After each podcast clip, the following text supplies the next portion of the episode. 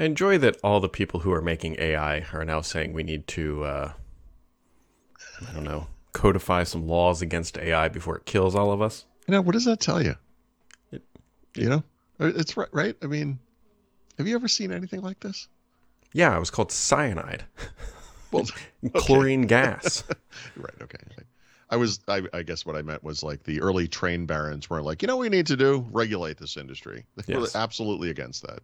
Yeah, You know. yeah, but don't regulate us.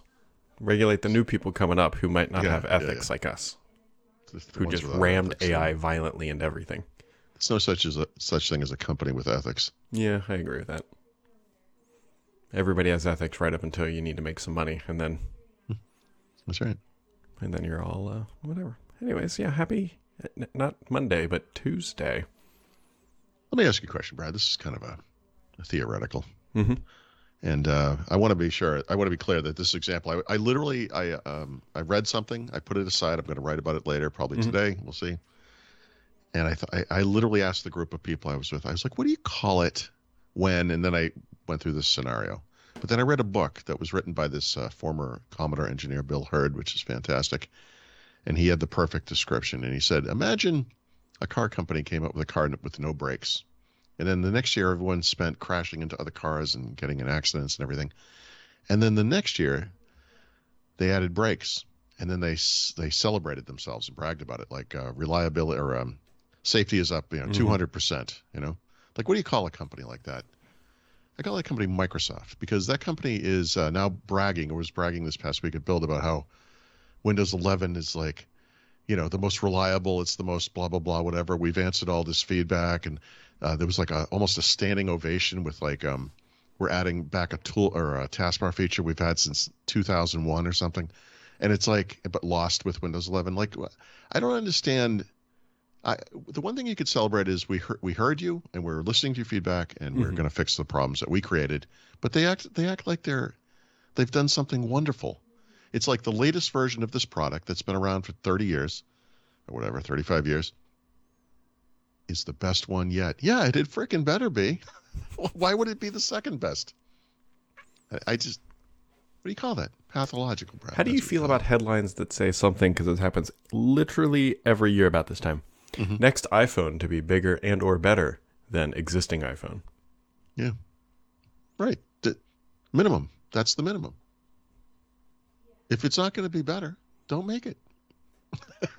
why, why would you make something that's not as good? Well, the good news, Paul Thurrott, is if you don't like Windows 11, you can now run Windows XP because somebody's been able to crack the activation. And uh, yeah, And it, I, I mean, it's been cracked in the past. I guess the big uh, innovation here, if you will, is that it works offline, hmm so you can do it at any time from anywhere. Um, I don't recommend running XP. um, no, not really. But you know, as a it's a fun little nostalgia trip, I guess, uh, for about five minutes. I wouldn't put it on the internet. Um, I don't know. Get XP mode going. Yeah, if you really want to live back the the highlight of IE and all of its Uh, yeah, I think the last supported version of IE on that product was eight. Am I right? I might be wrong about that. Something like that. And I think IE eventually went to what eleven, and then they went to Edge after that. I think. yeah, A little out of date. a little, a little bit, a little bit. But if you if that's your thing, It's, it's some people's thing. I mean, really, if you're gonna throw caution to the wind and just Mhm. run an old OS, run Windows 7 at least. Like, like, like choose the good one. Yeah, yeah, the, uh, right. The one that would probably run a lot most software Yeah. today, unless it was artificially written not to work. Although you know, increasingly that's going to be out of date too. It's uh, 32-bit only, right? I think it's Mm. seven. Yeah, that's probably about right. Well, I feel like there was a. No, no, no, that's not true. I'm sorry, sorry, sorry. Was there 64 remember. bits? I think there were. I think it was 32 and 64. I think they. uh, In fact, I think even. Oh no, that is even right. 32 That and is right. 64. Yeah, yeah. Sorry, it's been so long. I can't, it's so long ago. Yeah. Oh well.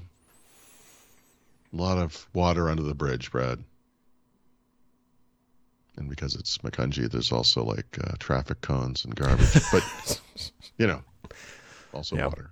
It's going to be a short, long week this week because we nobody worked. I shouldn't say nobody. The, the U.S. was closed on Monday, hmm and um, And we're going to be closed on Friday. It looks like, unless something changes.